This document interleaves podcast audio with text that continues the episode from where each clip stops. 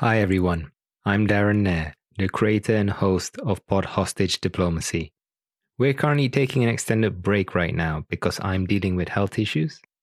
We will be back once I have fully recovered. Thank you so much for listening to Pod Hostage Diplomacy and take care.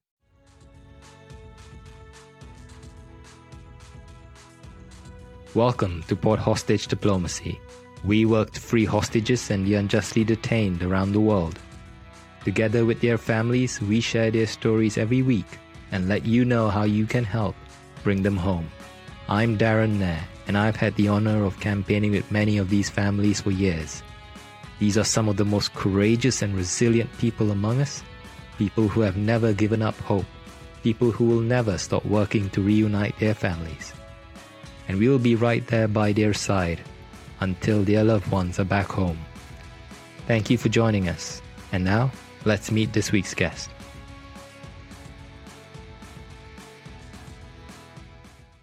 Welcome to Pod Hostage Diplomacy. I'm Darren Nair. I've been campaigning to free hostages and the unjustly detained around the world with their families for over six years now. One of these families is the family of Trevor Reed, an American and former US Marine wrongfully detained in Russia since 16 August 2019. We interviewed Trevor's parents, Joey and Paula Reed, twice on this podcast. In fact, they were the first American family we interviewed. Last month on 27th April, Trevor was released in a prisoner swap deal between the US and Russia. His health was deteriorating and his parents were very worried that he may have died in prison. What happened was Trevor contracted COVID 19 in prison, and while he was still recovering from COVID, he came into contact with another prisoner with tuberculosis. At one point, Trevor was coughing up blood and he wasn't even being given the proper medical attention he needed. This led to the Reed family going all out on their campaigning they wanted to meet President Biden face to face, so they campaigned outside one of the events he attended, and eventually they got a phone call with the president. And they were then told they would get to meet him in person soon. When that didn't happen, they then held another protest outside the White House with news outlets in attendance, and this then resulted in the Reeds getting a meeting with President Biden in the Oval Office. Their meeting with the president lasted for about 45 minutes. Not too long after this meeting, President Biden gave the green light to secure Trevor's release in a prisoner swap deal with Russia. Now, this was an amazing achievement, given that Russia is at war with Ukraine and the US has heavily sanctioned Russia and is currently providing assistance to Ukraine.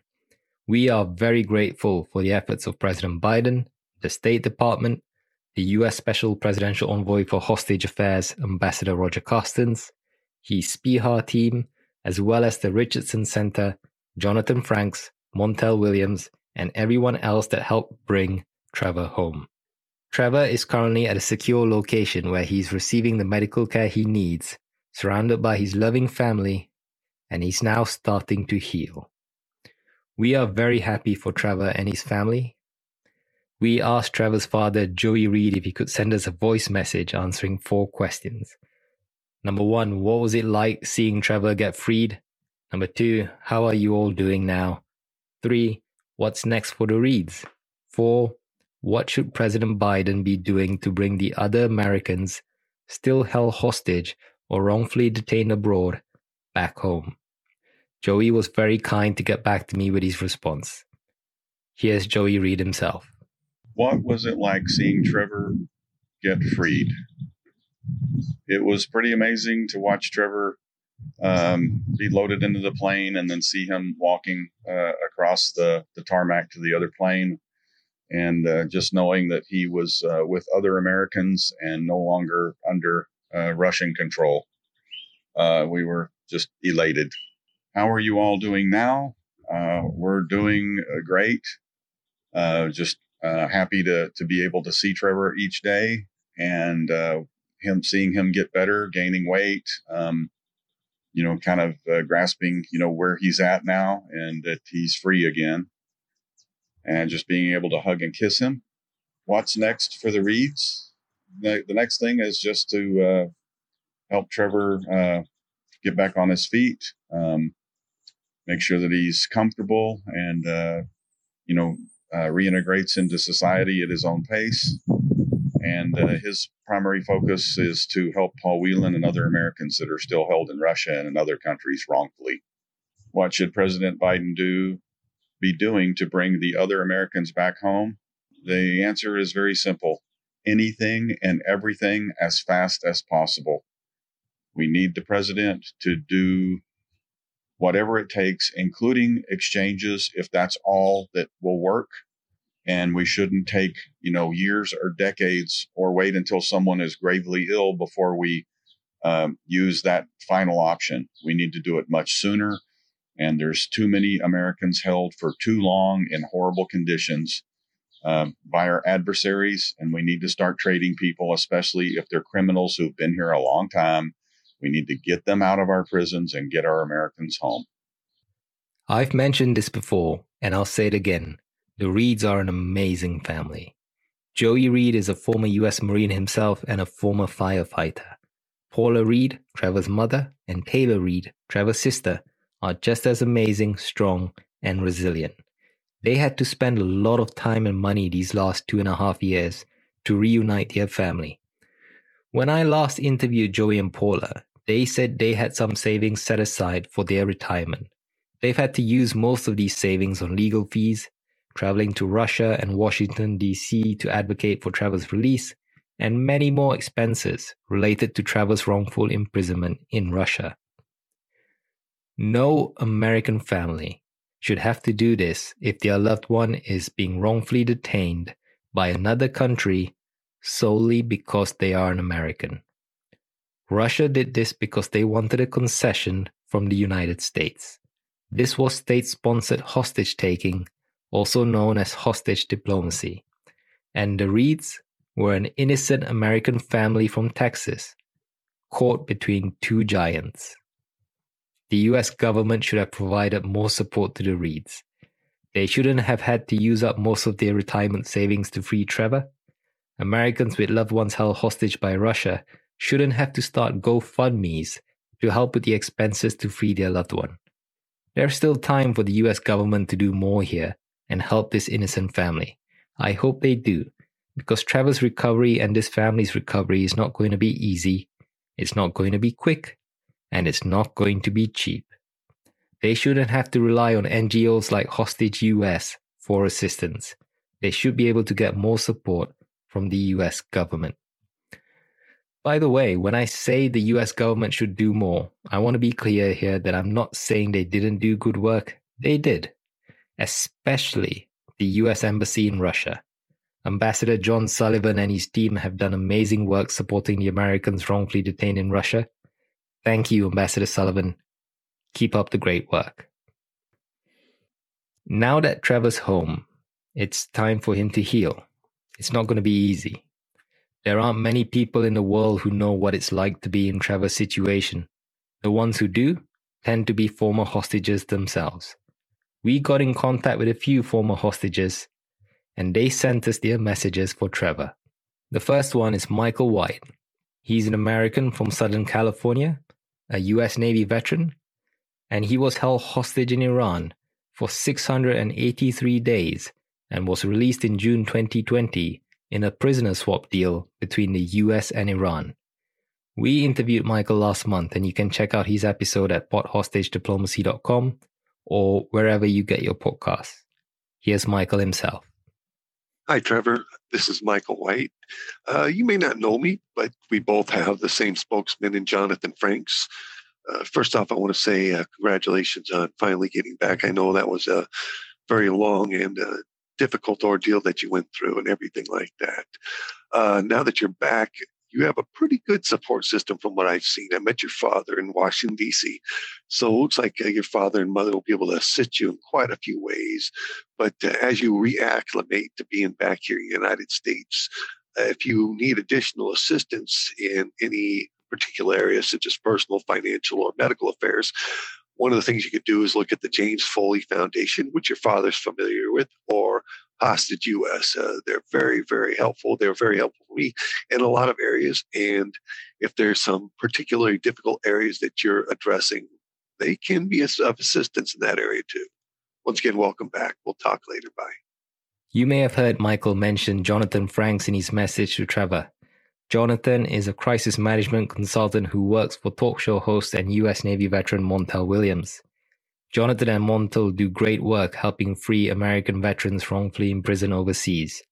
They've helped free Marine veteran Andrew Tahmooressi, held in Mexico, Marine veteran Amir Hekmati, and Navy veteran Michael White, who you just heard from, held in Iran, and now Marine veteran Trevor Reed, held in Russia. We interviewed Jonathan in February, and you can find out more about his work by checking out that episode. Our next message comes from German American journalist Michael Scott Moore. In 2012, Michael was taken hostage by Somali pirates and held in captivity for 977 days. We interviewed Michael in March. Feel free to check out this episode as well. It's been seven years since Michael has been released, and he's been helping other hostages and their families. He is remarkably strong and resilient. If you speak to him, you'd never be able to tell that this is a guy who was held hostage for almost a thousand days by Somali pirates. In his own words, though, he is high functioning, but he still gets panic attacks from time to time. Like many former hostages, his recovery is still ongoing. Here is Michael's message for Trevor. Hi, Trevor. It's Michael Scott Moore. And I just wanted to say I'm really glad you're home, especially in this political climate. And I wanted to emphasize that no one can t- tell you how to feel. Um, you should be exactly as emotional or as unemotional as you want to be because your body and your brain um, know how to improve, they know how to heal. And you just have to give yourself time. Um, don't rush anything. Okay. Take care. Bye. On 25th May 2019, 30 year old American citizen Sam Goodwin was detained at a Syrian army checkpoint in the northeast part of Syria. He was held in captivity for 62 days. Now a free man and back home in the United States, Sam has been working with the families of hostages to free their loved ones. Here is Sam's message for Trevor. Hi, it's Sam Goodwin here. Darren, thanks so much for bringing us all together. Trevor, as you've probably learned over the past few weeks, there was a remarkable community of people who worked to, to, bring you home safely. And I know I speak for all of them when I say how thrilled we are that you're back here in the United States with your family. Uh, over the coming months, just remember that when it comes to how and when you want to share the details of your story and which medical or health resources to potentially pursue or which people you want to meet with or how much time to take to do any of these things, just remember that you're in the driver's seat and there's an incredible support system available to you that you can always lean on. Uh, it may be a bit overwhelming right now, which of course is normal, but we're all here for you. I hope to have the chance to meet you someday and until then, be well and welcome home. Now, for those of you who are regular listeners of this podcast, you know that Trevor Reed was not the only American and former U.S. Marine wrongfully detained in Russia. Paul Whelan from Michigan has been wrongfully detained in Russia since December 2018. We've interviewed Paul's sister Elizabeth Whelan three times on this podcast. The Reeds and the Whelans have been campaigning closely for years to free their loved ones. The prisoner swap deal between the US and Russia that freed Trevor didn't include Paul. Paul was left behind. We spoke to Elizabeth Whelan in detail about this a couple episodes ago. Please do give that a listen as well. As you can imagine, Paul and his family were very upset that they were left behind, but at the same time, they are very happy for Trevor and his family. Here's Elizabeth's message for Trevor. Hi, Trevor. This is Elizabeth Whelan for the Whelan family, welcoming you home and wishing you all the best and a speedy recovery. Thanks so much for everything you've done to help my brother Paul. I know we'll see him home soon, and hopefully the two of you will be able to meet up and share notes. Take care. Talk to you soon. So far in this episode, you've heard a lot of talk about taking time to heal. This doesn't just apply to hostages and their families, it applies to campaigners like ourselves too. I used to be a director on the board of Amnesty International UK, and I've campaigned with many families for the release of their loved ones. Today at Pod Hostage Diplomacy, I'm still campaigning with multiple families. Unfortunately, these cases, they don't stop coming. Almost every single day, I get a message from a family member with an update or a request. Amnesty previously wrote an article about what they call secondary trauma. Every family of someone held hostage or wrongfully detained abroad is in a constant state of trauma. Some days it's a high level of trauma, some days it's a low level of trauma, but it's always there.